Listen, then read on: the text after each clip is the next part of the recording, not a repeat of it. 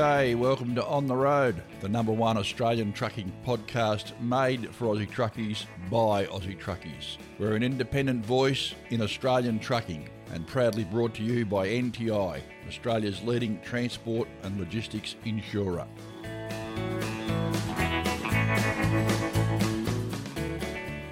It's the end of another working week and it's time for On The Road podcast show number 136. We've got Andy in with Jordan Merrick, a couple of tunes from Jordan. Adam Gibson, NTI's Transport Research Manager, is in to talk about the Spilt Milk program. You'll find that very, very interesting. Bob McMillan back with something to talk about. We've got the news. We've got so much happening. Let's just get started. Let's get this show on the road. Yes, get over that. G'day, I'm Yogi from Outback Chuckers, and when I'm on the road, we're always on the road doing stuff out on the road, but when we're on the road, we're listening to the On The Road program. G'day, it's Andy here once again, introducing you to another homegrown Aussie music artist. And this week I'm catching up with a bloke who's been called Brisbane's Bob Dylan, with his unique sound even being compared to such music legends as Leonard Cohen, Tom Waits and Nick Cave. He's released two EPs, In Colour and Stories from House Arrest, a debut album called Night Music, along with a host of single releases recorded in his home studio. With a totally fresh and unique style and sound that's all his own, he's one incredibly prolific songwriter determined to get his heartfelt musical messages out to all who listen. A unique and amazing storyteller, allow me to introduce to you Mr. Jordan Merrick.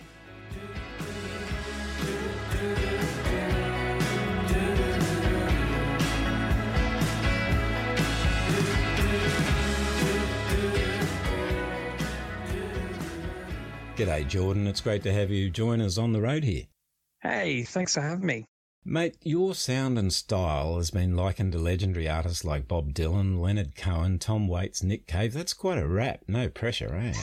Yeah, no pressure at all. But no, look, I'll definitely take it. I guess they've all been really big influences on me, so sure. No doubt probably where it all comes from. Yeah. It is a great sound. It's really unique and it's quite fresh when there's a lot of stuff around at the moment that can sound a bit samey. It's very new. Yeah, well, I'm glad you feel that way. I think that's sort of the thing I love about songwriting is just the creation of the sound. I don't really ever try to typecast myself or play any particular genre. It's just all about the song and seeing where it goes itself. I think that's the best part about songwriting is when you can just create for the sake of creating. Yeah, that's for sure. Mm. Mate, a lot of artists spent some time writing new songs during the COVID lockdowns, but you particularly were super productive, putting together a whole stack of new material. Obviously, you found a lot of inspiration during those, shall we call them, strange times. Yeah, look, it was definitely strange to say the least. But I found a lot of, I suppose, more introspective inspiration, which is, as a songwriter, you're always looking outward and looking for new things and waiting for ideas to come to you. Whereas this time around, you're just sitting at home and an environment you're just so used to and you're just not sure what's going on with the world. So it was a bit of a different way of, I suppose, looking for songs. And yeah, thankfully was able to get a bit of a run on and time to my advantage. Yeah. But I'd much prefer to be where we are now. For sure. Well, I guess to some degree it was a little bit like almost a rolling diary for you, wasn't it? When you're doing that introspective thing and looking at how that situation found you and how you were feeling. Yeah, absolutely. It was. In a way, it was like therapy. Yeah. You're going through this worldwide pandemic. You have no idea what's going on. The music industry has just basically fallen apart in terms of the live space, and you just don't know what you've got to do. Yeah. For me, I literally went back to work full time because I didn't know how long this was going to last. Yeah. I figured I'd have to make money somehow. And I think that was the scary reality of the time. You just didn't know what that would mean for you, especially for someone like a musician who doesn't make a lot of money to begin with. Yeah. It was, scary to say the least. It was definitely a good time for writing. You're quoted as saying, as I've grown older, I've found myself questioning what being a good or bad person actually means. Is it as black and white as it seems? Are bad people capable of good things and vice versa? Man, that's seriously deep. Yeah. Oh, look, I think it's just one of those things. One thing that I suppose goes back to my mum, if anything, is she's always said, you know, you'll make mistakes, but always try to be a good man. And yeah, I think as I've gotten older, that's always stuck with me. And it's something particularly around the time when I was writing this song, I think I was thinking about a lot more. I mean, I only just literally turned 30 a few weeks ago, but I feel like you start to get to your late 20s, you start to reflect, I suppose, like you would before you hit any milestone. And yeah, and that's sort of where the song sort of came from. And not just about myself, but about society in general and about, you know, what is really sort of, I suppose, important. You know, like good people can do bad things and vice versa. And the conclusion I sort of came to, even as I was writing this song, is it's all about the choice that you make. Yeah. And if you make the best choice that you can, that's really all you can do sometimes. Yeah. And I think good or bad, you have to then learn from your choices. That's all you can really do, I think, as a human being. Yeah. Well, in the end, it is all about choices and consequences, isn't it? Yeah, absolutely. And I think as well, sometimes you, especially with doing the right thing, in fact, I'd say it's more often than not the easy thing to do. Mm. So I think that's another thing as well that you have to sort of face up on and accept, I think. But yeah, if you can do that for yourself and then do right by others, I think you're going a long way to being a good person. At least that's the conclusion I came to. Yeah, certainly pointing in the right direction. Yeah. Jordan, away from your own music, you're heavily involved with the mental health charity called Listen Up Music. What's that all about? Listen Up Music are, mental health charity, but they sort of focus a lot more in the action space as opposed to the awareness space. Mm-hmm. So Listen Up, I suppose their whole idea, particularly in a live format, is giving artists and people a safe space to talk about mental health and sort of normalize it a bit, break the stigma completely, but also empower people to then seek help and help themselves as well, not just from getting counseling, but using resources to help themselves and also know how to help and direct others towards help. Even now, I think the stigma around mental health has been broken quite a bit in the last 5 or so years. We've come a long way, yeah. Yeah, exactly. But I still think there's a long way to go in a sense, to the point where, say, mental health or depression or anxiety can get to the same level as a sprained wrist, you know, where you can just talk about it. Yeah. No one's looked at someone with a sprained wrist and thinks they're weak. Yeah. Whereas I think mental health has still got a way to go in that space. I think it's going fantastically in terms of from where it was. But I think charities like us, especially in the musical space, is all about making sure people don't see it as weak. If anything, it's strong to be able to talk about it and seek help. Yeah. No one looks at someone with a broken arm and says, well, you're brave for not going to the doctor and getting it put in a cast. They say, you're silly. What are you doing? Yeah. That's sort of our goal, is to make sure people can get help. I suppose you look at a charity like Support Act, and I think, you know, they do an incredible job for musicians in providing a helpline. But ideally, people can get the help before they get to the dire straits where they need something like a Support Act. And I think that's where our place in the world of music charities is that we want to empower people to get help before it gets to a point of almost no return, you know? Yeah. So that's sort of Listen Up's all about. And yeah, I've been involved in one way, shape or form for about 4 or 5 years. Yeah, joined the board over the pandemic because I'd sort of gotten a lot more involved in the live event space for them. So, yeah, when the opportunity came up to be more formally involved, yeah, I was very excited to take it. Yeah. We run events in pretty well every state. Oh, brilliant. We haven't done Northern Territory or Tassie yet, but, yeah, we're working hard to keep growing our live event space. And we actually, just announced that we do an annual songwriting competition. And for the first time ever, we're doing a couple of regional locations, which is exciting. So just trying to get to as many places as we can, because I think it's one of those things. Listen Up in particular is a great charity in theory, but until you actually go to a live event and experience the culture and the environment that the charity creates, it's very different. And it's something I had no idea what I was getting myself into until I went and saw it firsthand.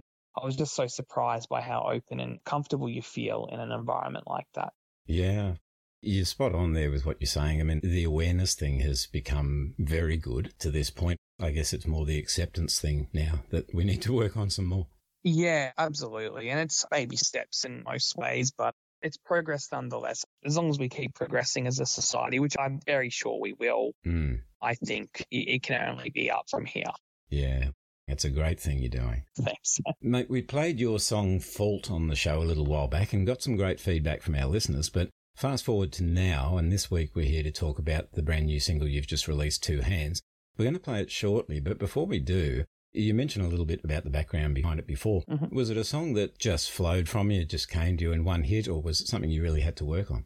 In terms of how I normally go about my writing, it's a very different process simply because I actually started writing the lyrics for it in 2019 of all times. Okay. Before the pandemic. Yeah. But I jotted down just a couple of lines and then, sure enough, I lost the notebook that I had written them in. Okay. So, and I couldn't remember them, and I was so annoyed because I thought, oh, the lyrics are pretty good, but I can't remember what I wrote. Yeah, yeah.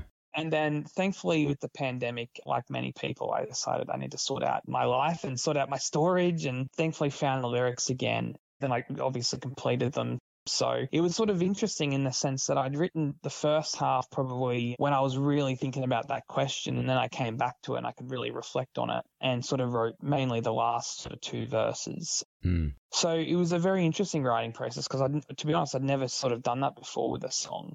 So it was very different in that regard, but then musically it really came together. I sort of had the melody in mind, but then I'm very lucky to have such a great band, took the song to them, and yeah, just absolutely came alive in the studio. Came together, yeah. Yeah, which was very, very nice. And it was one of those songs as well where that just turned out exactly how I sort of heard it in my head. So felt like magic in the studio. Yeah. Well, mate, I can relate to your experience. I've got a notebook that's absolutely chock-a-block full of brilliant songs that I've written. And do you think I can find that sucker? Nowhere. It's like that, isn't it, sometimes? But I reckon it'll show up when you least expect it. Yeah, well, hopefully. Mate, where can our listeners go to find out more about you, your music, and any upcoming appearances? Social media is probably most people's go-to, so Facebook and Instagram. Sure. I do have a TikTok, but I'm really not a TikToker, so probably best to avoid that. Good. Yeah, no, it's like it's not my thing, unfortunately. Yeah, Facebook and Instagram. Otherwise, I've got a website, jordanmerrick.com.au. Yeah, pretty much anywhere you find music, you should hopefully find me. And yeah, if you like what you hear, just come say good day. And there you'll find it all. Our special guest this week has been Brisbane-based singer-songwriter Jordan Merrick. Jordan, it's been great catching up with you today. Thanks for coming out to play on the road with us. No worries. Thanks for having me on.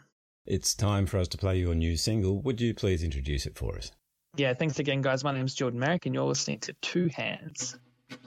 Two hands, take away your sins. Two hands done before the show begins. Two hands, giving out charity. Two hands are lifting me up from my knees. Two hands, going crazy. Like sharpeners in guns, two hands won't be lazy, two hands reaching for the sun. If I could only tell which way we will fall, well, two hands around my waistband, two hands are going on Mars.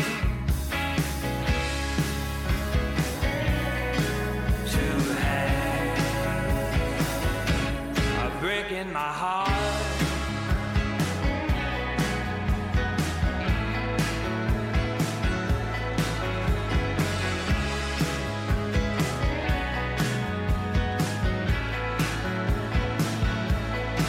two hands are chasing humanity, two hands took my brother from me, two hands caught in the crossfire, two hands and not coming home, two hands around my chest, two hands push me away, two hands lead the president electric campaign, two hands driving me insane. Oh, I don't know what to do.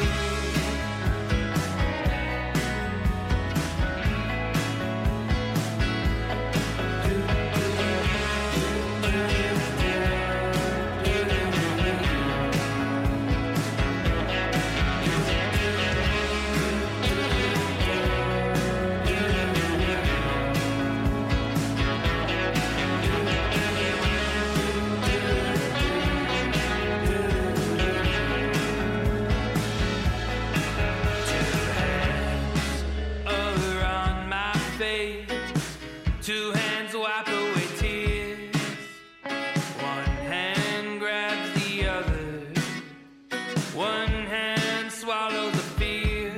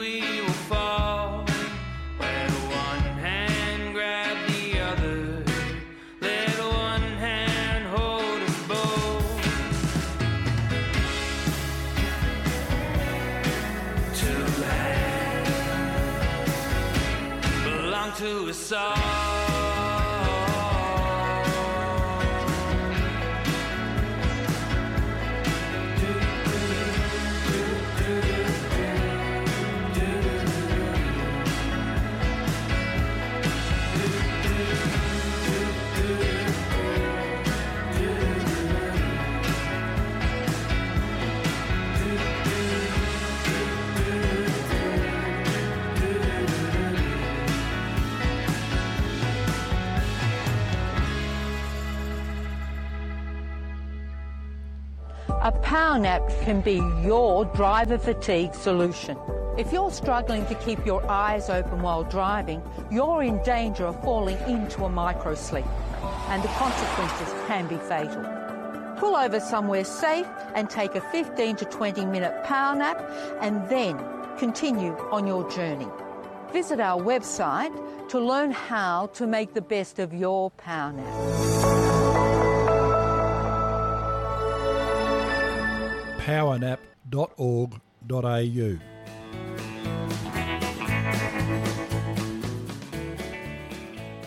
Transport Research Manager at NTI, Adam Gibson. Mate, you change your job titles nearly as many times as I change my underpants. What's going on?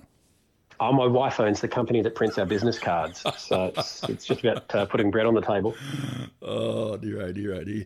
Well, at least it'll all fit on one page now, so that's good, isn't it? Yeah, no, the old nine-word job title's gone, yeah. So I finally have a normal-sized business card, which is a shame for us because, as I said, we used to charge a premium for that big one. I'm sure you did. Fantastic to be back on, Mike. Great to chat with you again. Mate, we're going to talk about spilt milk, which is the latest bit of research you're doing leading towards an education program.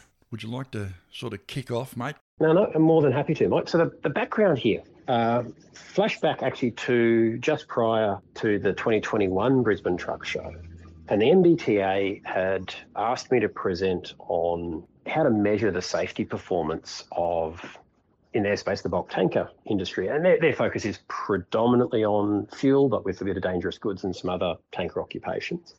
And so I pulled some numbers out of our Natasi crash data, looking at the relative performance of different occupations in our book. And what stands out, looking at the bulk fuel space, they have about a 20% lower frequency of crashes, but because of the severity of those events and the cost of the cleanup, they end up about 1.3 times the cost per powered unit of the average of all of occupations. And that answered the MBTA's question. But what stood out on this graph was bulk dairy transport. This is predominantly farm pickup, but also a bit of interfacility transfer work.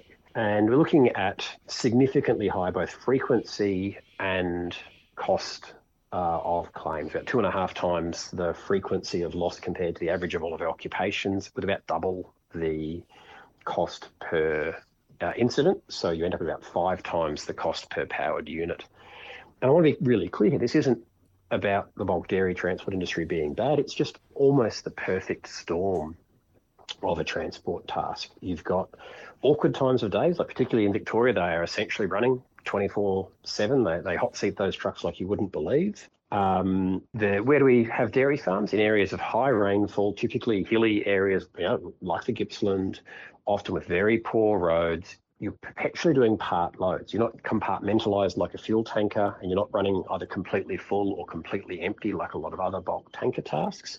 You're picking up 1,000 litres here, 3,000 litres there. So you've got every different possible loading scenario, and you essentially don't have compartments internally. You'll have some baffles, but even those are relatively widely spaced to facilitate the clean-in-place system, being able to clean the tanker internally for hygiene reasons. So it's a really tough gig. And so we said, well, is this something that we can influence? Can we bring our expertise to bear? In that space, I don't know anything about bulk dairy transport, nor am I an expert necessarily in these sort of crash prevention programs, but we're very good at process. Yep. So we applied and received funding from the NHBR's Heavy Vehicle Safety Initiative grant, funded by the federal government. And what we essentially set out to do was to build on some really excellent work done a decade or more ago in Victorian forestry, which took what I think is a really smart approach. Start with the consignors at the top. They control the money in those supply chains. Without their buy-in and participation, you're asking the carriers to do a lot with very little. And then at the other end, start with your frontline people, particularly the drivers, and then just ask the industry what matters for great safety outcomes. Write down whatever they tell you, apply a bit of a filter to it, put it into neat bundles, and then present those findings back to the industry for a bit of a sense check. You know, is what we've heard what you think you told us? And that's really where we're up to in the project at this stage. We've done that listening phase. We wrote a report on what we heard in that process. And they really told us that there was sort of 6 key topic areas where there was opportunities to do things better. Righto, so when you look at the opportunities to do things better, obviously you're well aware that I drive tankers when I'm actually driving. Mm-hmm. And I, as you say, don't have the experience of driving around with half a compartment of whatever it is we're carting, because we just don't do that. And having some experience driving down around the Otways and where the dairy farms are down there, and of course over in the Dandenongs, etc. Some hilly, windy roads, little farm tracks, plenty of opportunities for you to get it wrong, particularly on a rainy or dark or foggy night, mm-hmm. or something like that. Yeah, pick up in the middle of winter, it's foggy, it's drizzling. Maybe you're going to a new property you haven't been to before, so you're on a road you haven't seen. It's a tough gig. I can't say I envy the guys that are doing it. I tend to pull up when it gets a bit foggy and stuff, and I'm not happy. So, you know, yeah. Well, and that's another part of this thing is we're talking about a cold supply chain freight task that's done unrefrigerated, so it's also time critical. And the other thing is we've had a really hard time convincing the dairy cows to take weekends off. So this is a 365-day exercise. The milk can't wait, won't wait, and so this runs 365 days, and in many places 2 shifts a day. I did do a little bit of time driving a milk tanker when I was at university at Bonlac at Cobden. I think it's changed names now. I think it's something else. There's been so many mergers and acquisitions. It took me about a month at the start of this process to track who owns what now. Yeah, and I didn't ever get onto the night shift. I only ever did day shift on the weekends, you know. And as you say, the tankers are a little bit interesting. They had the old T-lines and C1800 Internationals and the 17,000 litre high-back tankers. They were a pig of a thing to drive. There's no doubt about that. Well, and the other thing that came up in our discussions with, we've had really fantastic support from the 2 trailer manufacturers of dairy tankers in Australia. They've been just amazing right from the outset.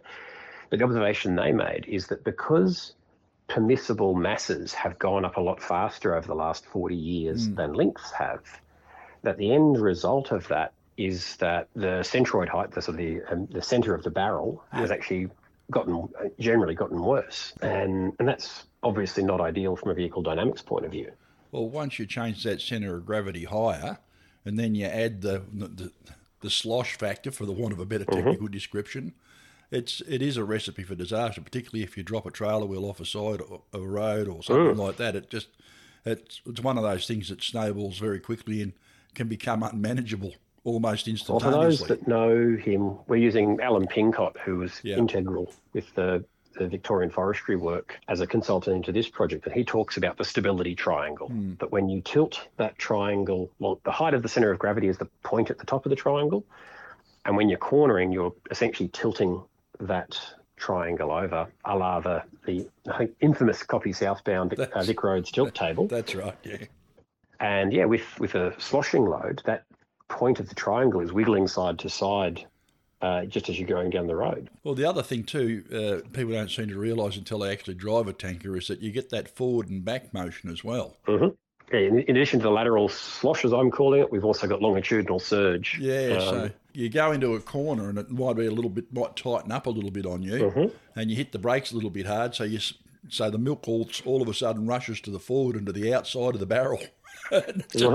It's a recipe for disaster. The other one I'm interested in is if you came down through a bit of a valley or a gully and you got a bit of a run on, but with a corner just a little bit of the way up the other side, which is where you'd have the reverse, that right as you're trying to tip it around that next bend, all of the milk has run down against the back wall and you've got no weight. One of the nice things I should flag for anyone who isn't familiar with the design of dairy tankers, and I presume that will be most people, is the one sort of compartment they have is they have a wall that holds about 9,000-ish litres right at the front of the tank, and they fill that first. It's then got a port up near the top, basically looks like a letterbox slot, that then spills over into the rest of the tank. So they do fill front first, and that gives good stability and good weight over the drive.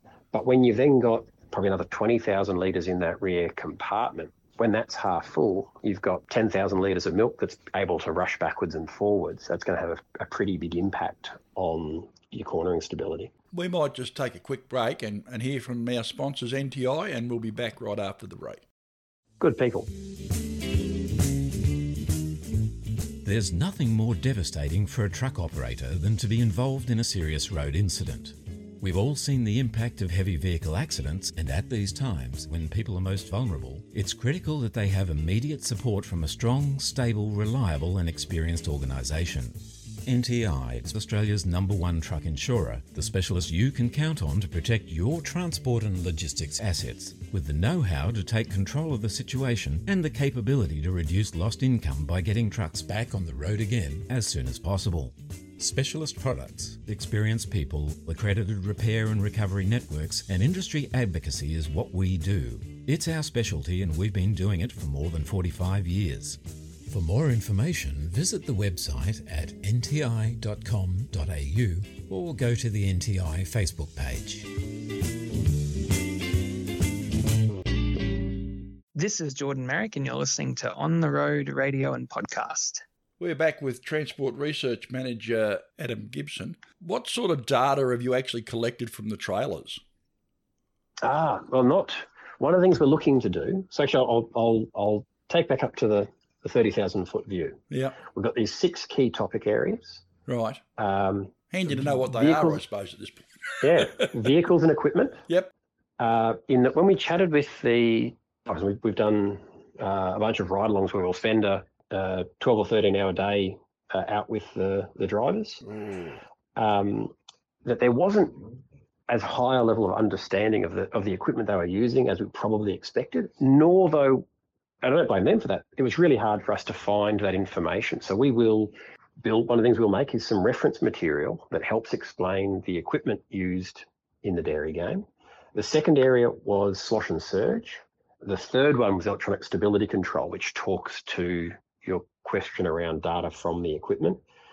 The next one was the on-the-farm risk, the on-property risk. I had probably expected going into this project for this project to largely stop at the farm gate. Yeah. But what we heard loud and clear from everyone in the project is that a farm operating environment is every bit as challenging as the on-road environment, which leads us to our next one. Our fifth area was on-road risks, which really looks at all of the other things that a tanker driver is dealing with on the road other than slosh and surge. So weather conditions, other road users, bad road geometry, all of these sorts of things.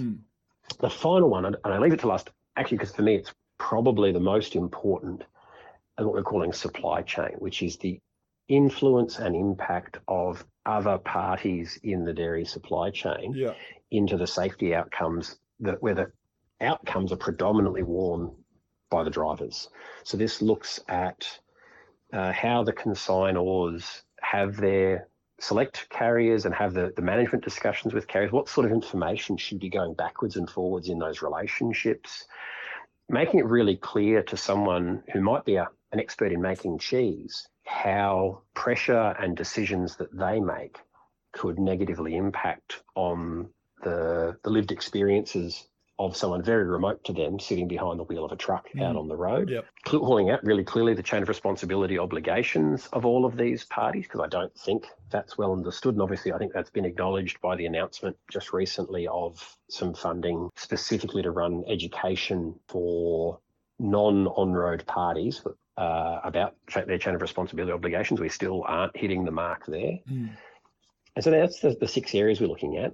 On your question on data, we had a really fantastic experience with one of the workshop managers from one of the fleets. So we've had all of the large dairy fleets in Australia have been just wonderful in their participation. We've got almost all of the large dairy processors.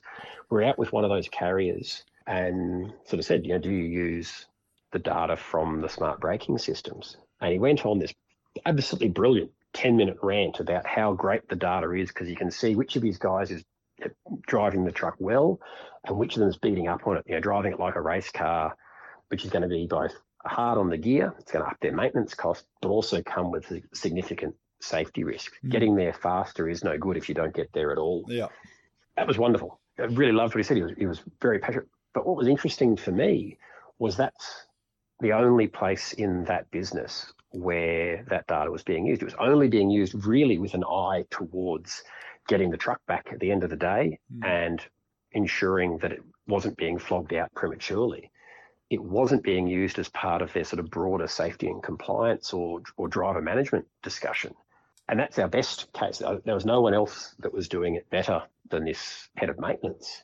So what we're going to do is we're going to get out, we're going to get him to talk us through how he pulls that data out, along with the relevant experts from the smart braking manufacturers and support people, and then make tools to help pull that data out, process it into a way that's usable, and present it back to the drivers. But the art here, the thing that's so important to me, is that it should be a celebration of our best drivers and wanting to help lift the rest up to the level of the best. Yeah. What I don't want it to become is another punitive discussion around being bad. This isn't about that. It's about the analogy I want to draw here is it's a bit like our supercar drivers, that at the end of every session or at the end of each race meeting, you're going to sit down, you're going to look at the data from your telemetry, and you're going to say, what can I change about how I'm doing my job to make me the best driver that I can be? Yeah. And that's how it should be framed. And there are some operators in the forestry game that do that very well. Mm. But getting that nuance right, making sure that we don't let it become a yet another big stick being brought to bear, is very important. Well, that's one of the things that I've discovered time and time again. Whenever you start talking about technology in the cab, the first thing a driver starts to think about is, well, here's another stick that they're going to beat me with. And that's when they start to bark. And we saw that with seeing machines, we've seen it with you know, in-cab cameras, we've seen it with all the technology, even electronic work diaries. The lack of enthusiasm for technology in the cab from the bloke sitting in the driver's seat has been as a direct result because of what you just said about using it as a stick to beat them with, not make them better. And I don't blame the drivers for that at all. Some of those implementations have been, at best, clumsy. Yeah. And for me, really, it's about selling the art of doing this well. We are better than anyone in the world at trucks in Australian road transport. No one does trucks better than we do, but we don't have a history of being particularly good at people. The amount of money that we spend turning over drivers, the recruitment and the retention of drivers, perhaps if we spent a little bit more time and encouraged drivers that the technology was there and we are going to use it to help make you better, and if making you better meant you made more money, I think everyone would be a little bit more accepting of it. There are some fleets, one in forestry that really sticks in my mind, an absolute top bloke, Daryl Hutton from ANC Forestry, and how he has these chats with his people is best in class for me. And there are carriers that have also learnt that lesson around, if you put the same effort into supporting your people that you put into finding new ones when they leave, everyone's happier and safer. And more productive. It's a win-win-win-win-win-win-win-win-win. One of my fleets in the dairy game actually is pretty special in that regard. I asked them about driver turnover, expecting to hear, you know, maybe 20% turnover per annum, which is not uncommon in trucking businesses. And they said to me, turnover, yeah. Well, Graham's looking to retire in 2 years' time, so we'll need to hire someone to replace him. Yeah. That was the level of turnover that they were dealing with. Yeah, was terrible, isn't it?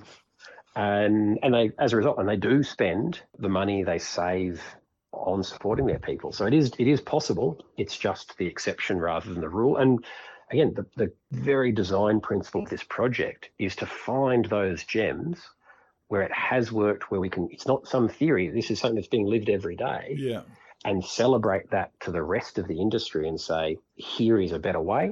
Feel free to ignore it, but we've at least presented it to you and made it as easy as we can for you to integrate it into how you do business.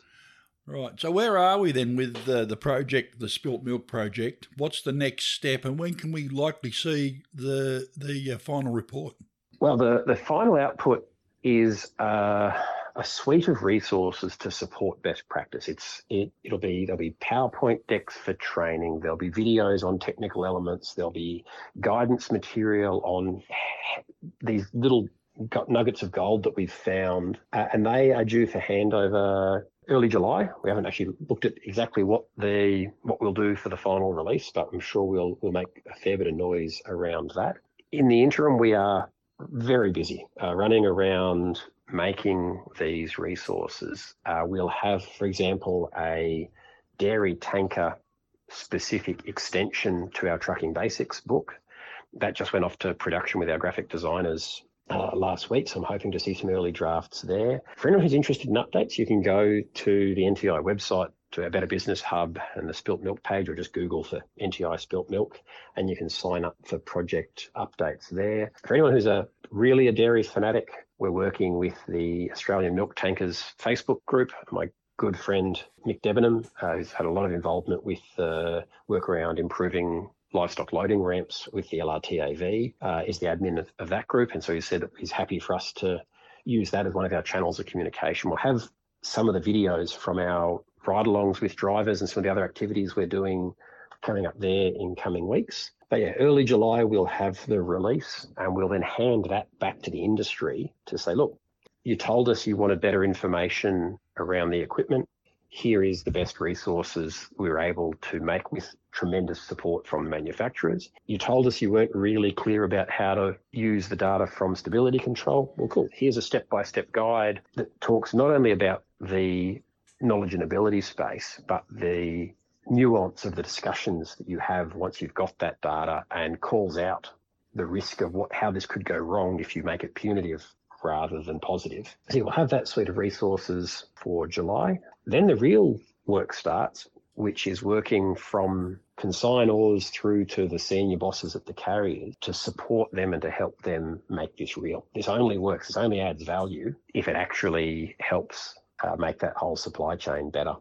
So we end up with this final output. I heard that there was a video that you had from of a truck driving down the road, and then video inside the barrel with the... Yes. This for me, I think, is going to be probably the single coolest thing that we're going to make. Yeah. In talking about slosh and surge, it became apparent that it was really only people's best guesses of what was going on inside the barrel. And so what we're looking to do is to stick a bunch of cameras on dairy tanker, and then go and drive a few set bits of road, looking at a long constant radius sweeper, so you can see all of the milk sitting up on one side as it sort of moves up, wobbles backwards and forwards, and then sort of sits up on the wall, looking at a series of S-bends as it sloshes backwards and forwards, and also looking at under harsh braking, that forward surge we talked about earlier. Yeah. With probably two cameras inside the barrel, probably two cameras in the cab, one facing forwards, one facing the driver, and with a drone flying along doing a tracking shot as well, all synced up together. So you can actually see for the first time the relationship between those driving inputs and the behaviour of the load. And I think that I am so keen to see that work. I've got to call out that we've actually been beaten to the punch a little bit here. The crew from Byford, led by the amazing Gary Byford, have video they did of a farm pickup run, I guess 12 years ago, that they provided to us. Really fascinating to watch, although the challenge is it was filmed, I'm going to say Northwest Victoria. If I was a betting man, I'll say somewhere around Moama, Tongala, that neck of the woods. Yeah. And great video, credit to them for making it, but the driving itself is really boring, because if anyone who's driven around that neck of the woods knows, it is absolutely surfboard flat, and there ain't much in the way of winding, curvy, mountainous roads, whereas we'll be filming our tanker video on some roads we've picked up around the Sunshine Coast hinterland, with help from one of the carriers based out of there, and intentionally choosing short sections of road to drive repeatedly. So we've got one section which is actually the approach to a big roundabout near the Bruce Highway. So we've got about 1.5 kilometres of straight road on the lead up to this roundabout, and then we've got a left, right, left in the approach to the roundabout, left, right, left through the roundabout, left, right, left coming off the roundabout. And well, if a driver would normally drive that at say 40 kilometres an hour, as it is, top end speed in a dairy tanker, we'll drive it at 20, 25, 30, 35, 40, so we can see the difference when the cornering is out of phase with the slosh versus in phase with the slosh. Where in phase is obviously worse for stability, because the milk is essentially leaning out of the corner. So obviously this project is nearing its completion and your work done, mate. What's next? I just said, well, we'll have to look at how we support the rollout of the outputs of this project across the dairy supply chain. Other pieces in my world, we'll have our 2023 Natasi report. I'm busily drafting that at the moment, and we'll have its launch sometime mid-year. Obviously, we've got probably the biggest thing coming up in the short term is the Brisbane Truck Show, and we'll have a huge presence there, including our 2023 motor neurone disease fundraising resto truck, Daphne, which is a pretty cool bit of kit, which will end up being, we'll sell tickets at the truck show, and it will be drawn at the Townsville V8 Supercar round. So I encourage everyone to get in and support that. It's a really fantastic cause. And then I'm off, I think the next thing I've got after that is I'm off to Western Australia for the LRTA WA, ALRTA combined conference over there. Always keen to get over there. Although I think my mate Yogi will be over east with you at the Casino Truck Show that day. So I'll have to keep an eye out for him as I'm flying over. He's deliberately avoiding you. That's what it is. I mean, I would too.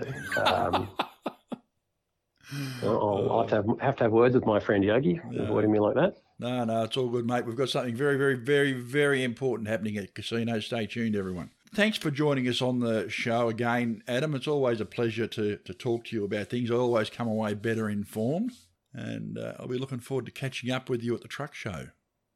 No, look forward to it. We'll have to catch up for a chat and a cold one. Mm. And I'll have to catch up again on the show once we've got the resources all finalised. I hope. And the real test will be some of the drivers that I've had the pleasure of jumping in with for a day. Mm. Is if they reach out and tell me that I've stuffed it, I'll be pretty heartbroken. But I'm hoping, my real hope is that at the end of this, they say, mate, you've done good. I would think that you would, because I've never seen anything you've done badly yet. But anyway, there you go. All right, mate, we'll catch you later. Mate. Have a great day. See you on the road.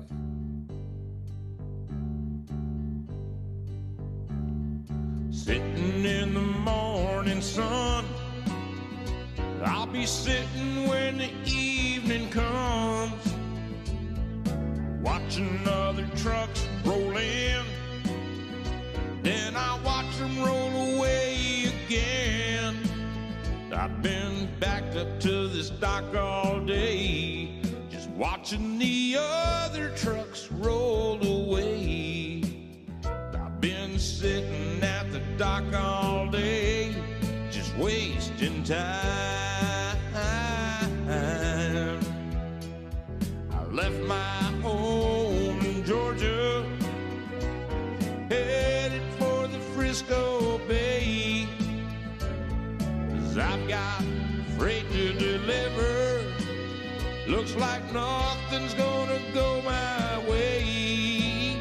I've been sitting at the dock all day, just watching the other trucks roll away.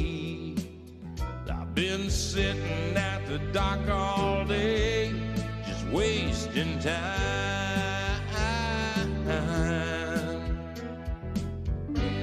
Looks like nothing's gonna change. That dock light still remains the same. I can't do what dispatch wants me to do, so I guess I'll just make them pay. Sitting here with dispatch on hold, Lord, you know that this shit's getting old. 2 million miles I've roamed just to make this truck my home. I've been backed up to the dock all day, just watching the other trucks roll away. I've been sitting at the dock all day, just wasting time.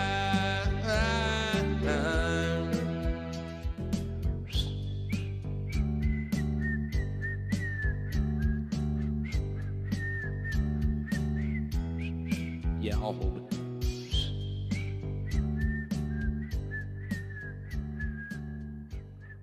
Kermie here from Trucking with Kermie. I listen to On the Road podcast every week. And when that's done, you might like to pop over to Trucking with Kermie on Facebook for my take on trucking and the people who make the industry what it is. Catch you over there, and in the meantime, take care of you.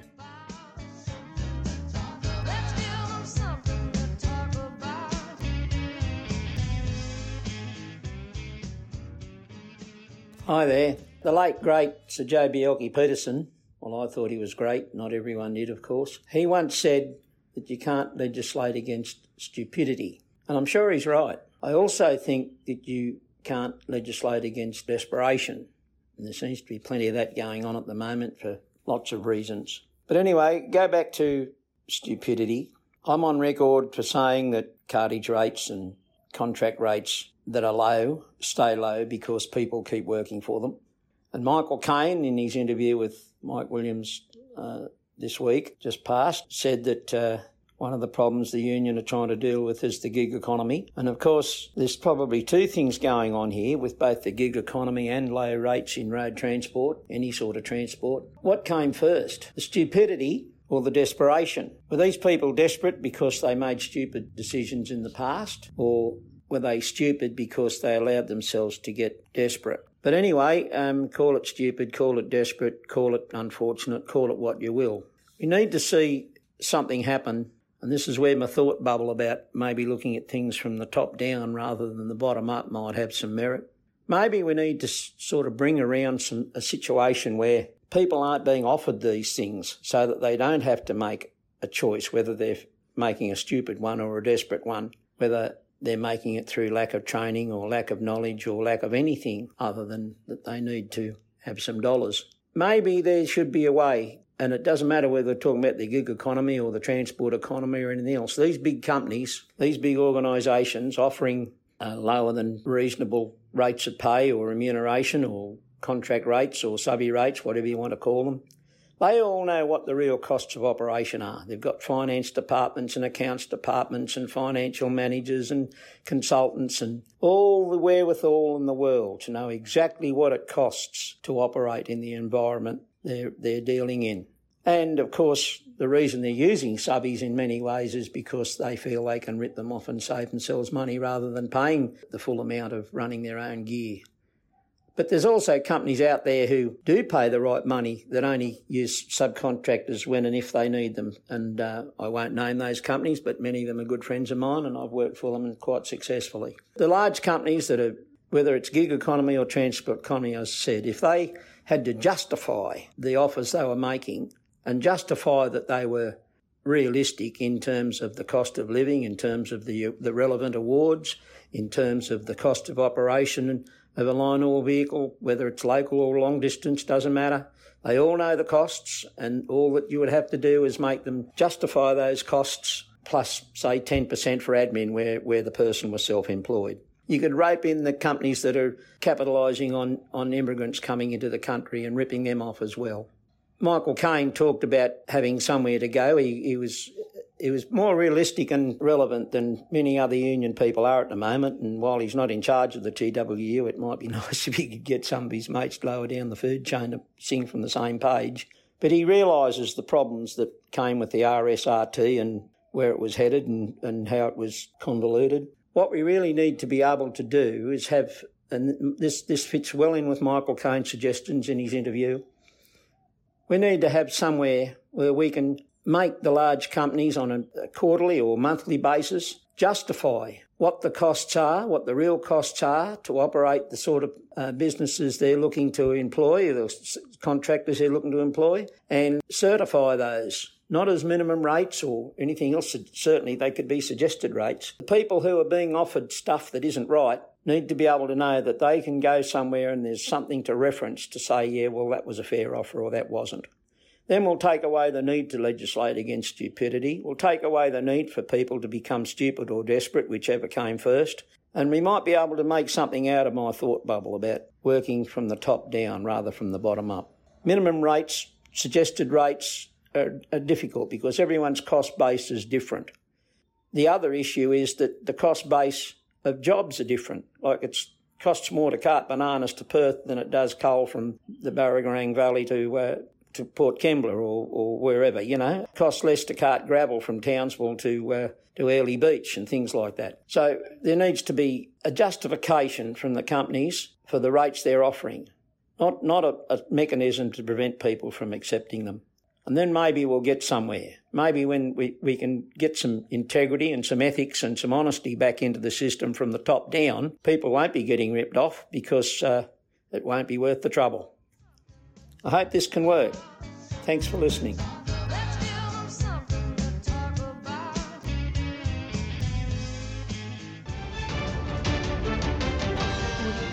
Here on the road, it's time for the news.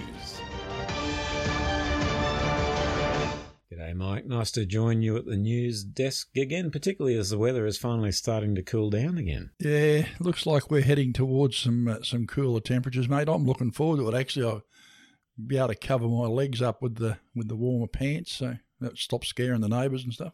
Get the big boy pants on, yeah. I'm the same, mate. I can't stand the heat. I like the cold. It's been so hot up here, even the Jehovah's Witnesses have started telemarketing.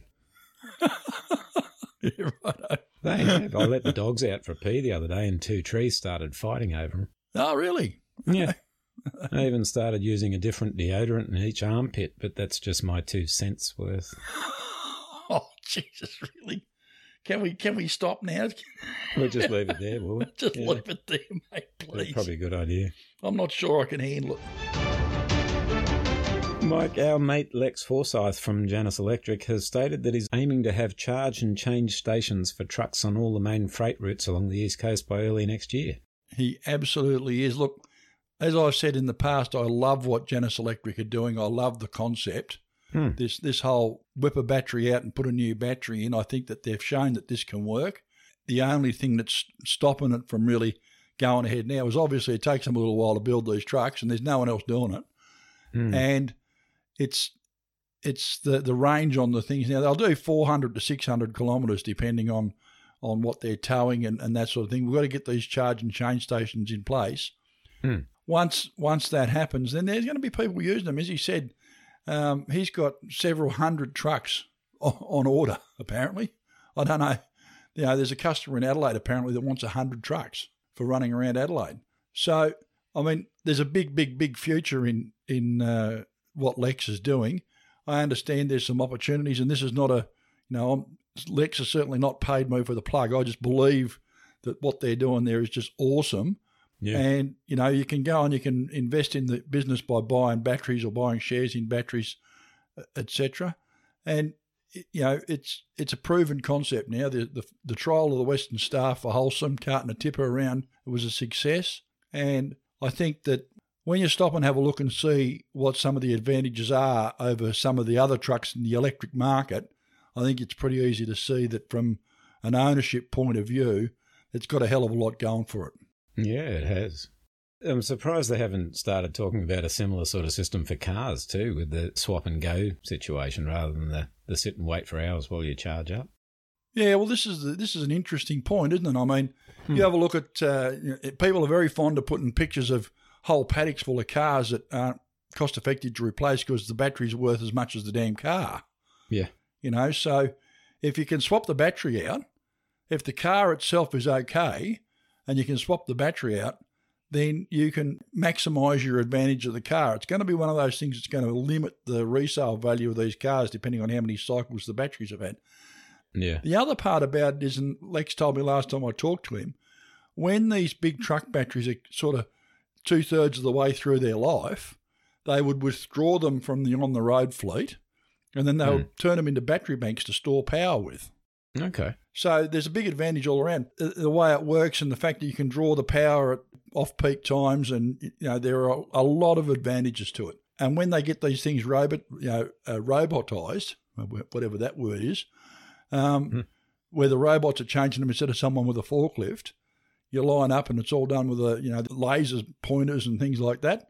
You pull up in the grid and the arm comes and grabs the battery and takes it away and puts another one on. It's only going to take minutes to change these things over. Everyone says, more jobs gone. Eh? Yeah. A couple more jobs gone. Well, I don't know about that, but, you know, we stand beside trucks for 20 minutes putting diesel in them. Some blokes often do that every day. There's a whole conversation to be had around it, but There is. I could just see the advantages. They're talking about various locations on the road where they're going to put these things. There's more than enough written about it. Just Google Janus Electric and you'll find any amount of stories about it, including the one that's coming out in New Zealand Trucking Magazine, which I wrote not long ago about the log truck in Mount Gambier. So, yeah. And Mike, when it comes to the sales of heavy-duty trucks, for the second month in a row, Kenworth has found itself in second place behind Volvo. Yeah, they have. That's scary, isn't it? I didn't think you'd appreciate that. No, I'm not. I'm torn, mate. The Volvo are making a half-decent truck these days. 305 sales or something in March. Kenworth only getting 300. I say only. 300 prime movers in the market that we've got now isn't too bad. No. 748 for Kenworth and 745 for Volvo. So Kenworth is still in front. This is all information from the Truck Industry Council. But, I mean, you look at what's coming along behind Kenworth and Volvo. Isuzu are just caning it as well. They've sold nearly 200. And the truck sales for Scania and Mercedes have fallen off a little bit. Mack would have to be unhappy being back there with only 88 when you consider Volvo and Kenworth have sold 300 plus. And I mean, the DAF product is a Kenworth thing anyway. But if you look down further or even further down the line, look at where Freightliner is. It's like 10th or something. It's ridiculous. Yep. Iveco, man, Western Star, dragging up the back, only 15. Hyundai have sold one truck. Is there any point even having a Hyundai dealership in Australia? One heavy truck. It's ridiculous. Yeah. But they're not bad. They're not that bad a truck. I've actually had a look inside one of those Hyundai Prime Movers. And really speaking, they're no worse than anything else. They just don't have the name, I suppose. Yeah. So the year to date, we've sold like 10,500 trucks have been delivered around Australia, which is 1,500 or so more than the same time last year. We're actually up quite a bit. And in the marketplace, we've got with the interest rates going up and all that sort of stuff, it certainly displays to me that there's an amount of confidence in what we're doing. You look at all those businesses that are falling over, and their good second-hand trucks are ending up at the auction house. How long is it taking to get a new truck? That's the question. I honestly think that we'll be looking to see some changes with some cancelled orders and things like that, because you can bet that the likes of Scott's would have probably had a few new ones on order. Well, they'll have to go somewhere else. Anyway, we'll wait and see what happens. But yeah, Volvo knocking off Kenworth. Who knew? Fancy that.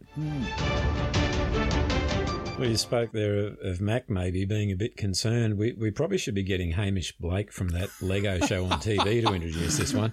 Yeah. So there's a plan to create a new Guinness World Record by building the biggest truck ever made from Lego in the shape of a Mack Anthem. Yeah, well, it's well and truly on its way. They're going to turn 1 million Lego bricks into a Mack Anthem. Apparently, you'll be able to sit in there and sit in the seat and hold the steering wheel in your hand. It's going to be a world record, 4 metres tall, 2 metres wide, 8 metres long. They've bought a professional brick builder in. Who's a professional Lego brick builder? Oh, I don't know. Do they get brick man? Do they off the probably? But can you imagine? I can't imagine putting that much Lego together. I really can't. No. It wouldn't be light either, would it? Oh, well, one good thing, it'll never rust. Well, Mac Anthems won't rust. Yeah. It's an incredible thing. I'd love to see it, but I just can't imagine. I mean...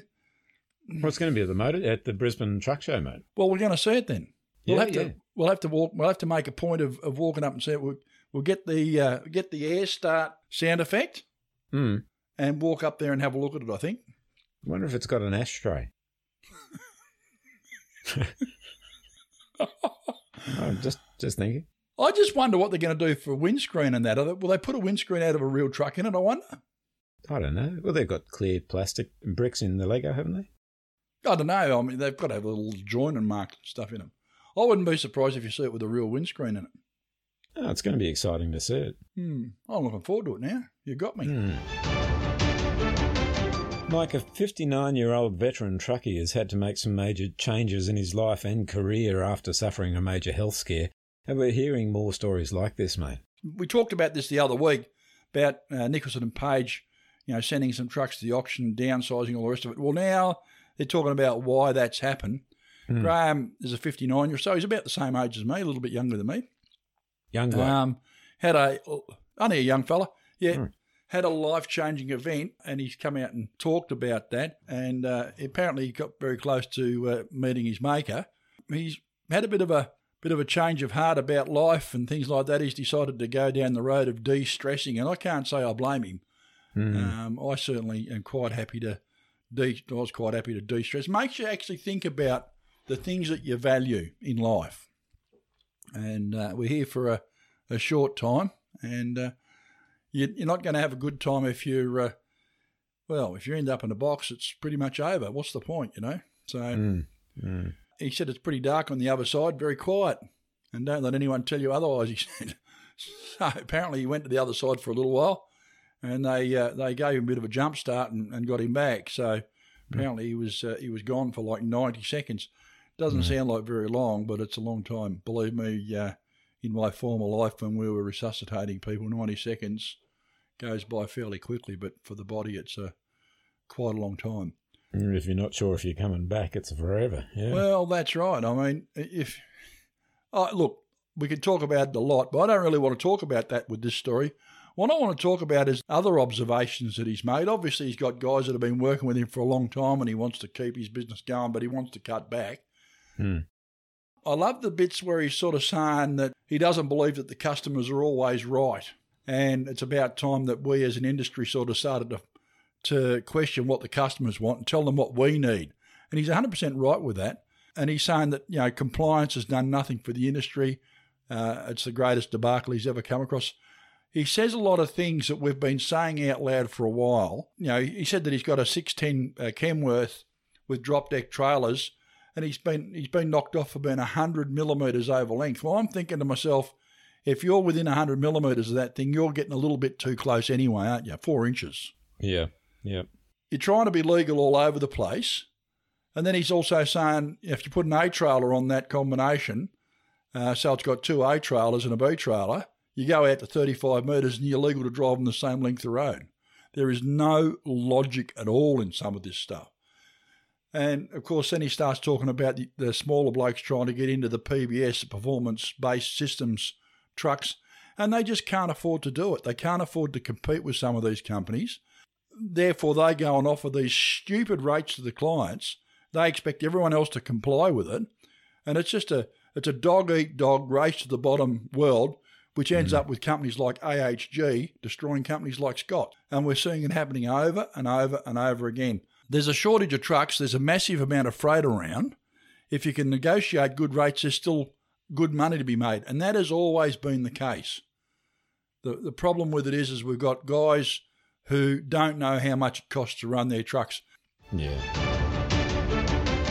Well, in late news, mate, I say late news as you're listening to this, guys, it was probably a couple of days ago, but from the big, weird, wide and wonderful world of Twitter, news coming through about a massive cyclone brewing off the Kimberley coast in WA. Yeah, look, all we want to say about it is you need to really have a bit of a look at what's going on up there. Check, if you're going up north, up through the middle, up towards Darwin, or you're heading up into the northwest of Western Australia, do yourself a favour. This is the time of the year where you do need to start looking at the Bureau of Meteorology charts and just checking the access to some of the places you're going. Obviously, the guys that run up there all the time know about that and they know to check, but it's not the place to get it wrong. It's not the place to be out there on your own. Unless you've got a satellite telephone, you can be in trouble. And you can be there on your own for a little while, particularly if you get off the beaten track a little bit. Yeah. So have a bit of a think about where you're going and what you need to do. Look at the Bureau of Meteorology. That's about all we can say. Yep. And take some advice from the locals. If you pull up at somewhere and the locals say, oh, geez, I wouldn't go out there if I was you, then, well, probably a good idea not to go there. You know. No, true enough. Well, they've dubbed it Tropical Cyclone Isla, oh, right. ISLA, yep. Isla, yep. Calling it a once-in-a-decade tropical cyclone and its meandering off the Kimberley coast, but predicted to intensify and become a severe tropical cyclone before the end of Wednesday, according to the Bureau of Meteorology. The Category 2 system, dubbed Tropical Cyclone Isla, is currently 355 kilometres northwest of Broome and is expected to cross the coast in between Broome and Port Hedland late Thursday evening or early Friday morning. So that is pretty current, that warning. Yep. Hmm. So just have a bit of a look and see how it's going, I suppose, and that'll be that, eh? Yeah, put your chin strap under your chin for your hat or you'll lose it. Yeah, it might need more than floaties if you get caught up in it. So. Yeah, true enough. Mm. Thought for the week, Mike. Okay. These mountains that we carry around, remember we were only supposed to climb them. That's true. That is very, very true. Very, very true. It was on the subject of stress. Some things we do hang on to. We do. I was having a look at just rubbish on the internet like I do. Mm. And I just came across this thing on ancient wisdom because I got interested in the de-stress thing, you know, like we were talking about when I was looking at that Nicholson and Page story. Mm. I read this thing. It's an old sort of Chinese thing, I suppose. God knows, we all assume ancient wisdom is all Chinese. But apparently happiness lies in wanting what we have, loving what we do, and enjoying being who we are. And I can't think of a better way to put it than that, can you? No, it sounds pretty spot on. Yeah, so I suppose we sort of need to just sort of see the silver lining, I suppose. That's the better part of it, isn't it, really? Probably a more modern way of putting it. Yep, chill out. Well, it's always a silver lining talking with you, mate. And as it is with you, my friend. The check's in the mail, mate. It's all good. Good man, appreciate it. Thanks for coming and doing the news with me again, Andy. I really do appreciate it, and I'll see you on the road, bud. You will indeed. Take it easy. Looking at the Lego. See you. See you.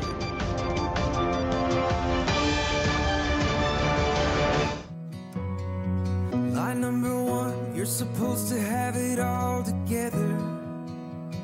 And when they ask how you're doing, just smile and tell them never better. We just wanted to stop by for a moment and say, g'day, how are you? No, I mean, how are you, really? Physical and mental health is a significant issue for the Australian road transport and logistics industries.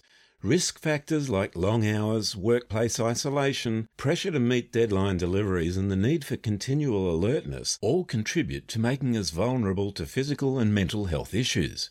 As much as it might feel that way sometimes, you are not alone. There are some incredible people and organisations in our industry whose sole focus is on helping you to stay healthy in body, mind and spirit. All these numbers and addresses are listed on our website at ontheroadpodcast.com.au. Take care of yourselves. We really just want to see everyone get home safe and well. Oh, am I the only one who says I'm fine? Yeah, I'm fine. Oh, I'm fine. Hey, I'm fine, but I'm not. So let the truth be told. Back with another great track is this week's featured Aussie music artist Jordan Merrick with Low Country.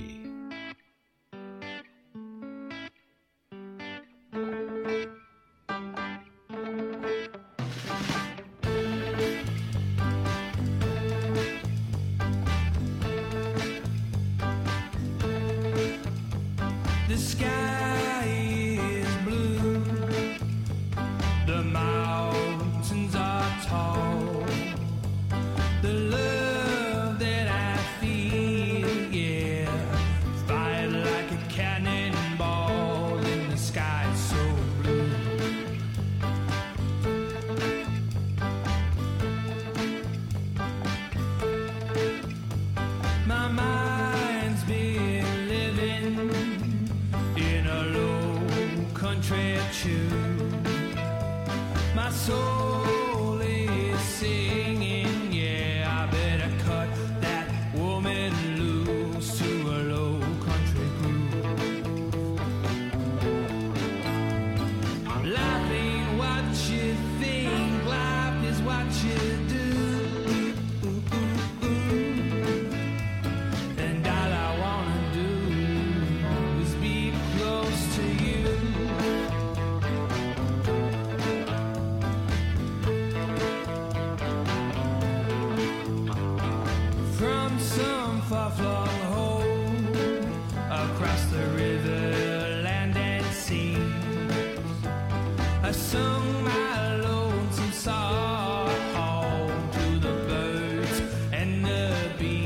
the river by the sea.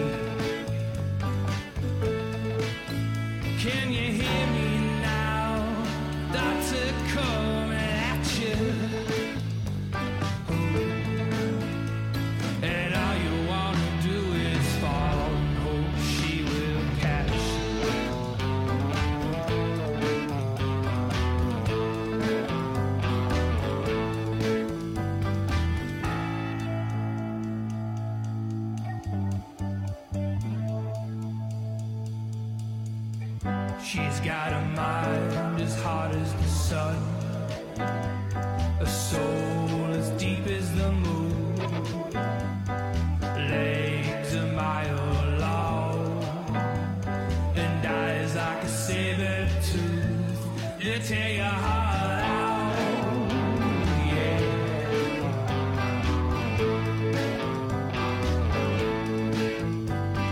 Hey,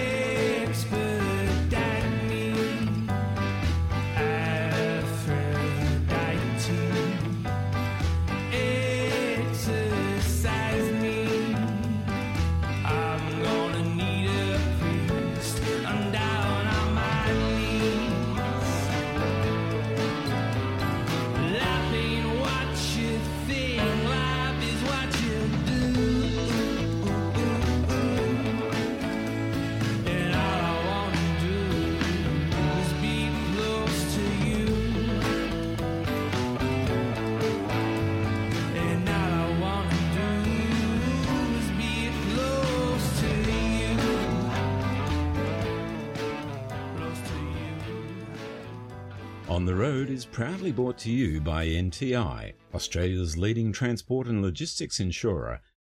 Play nice with each other and most of all, stay safe out there. Bye for now. Bye-bye. The team here at On the Road believe in the right to free speech, and whilst we might not always be in agreement with the views of our guests and contributors, we support their right to hold and express those opinions.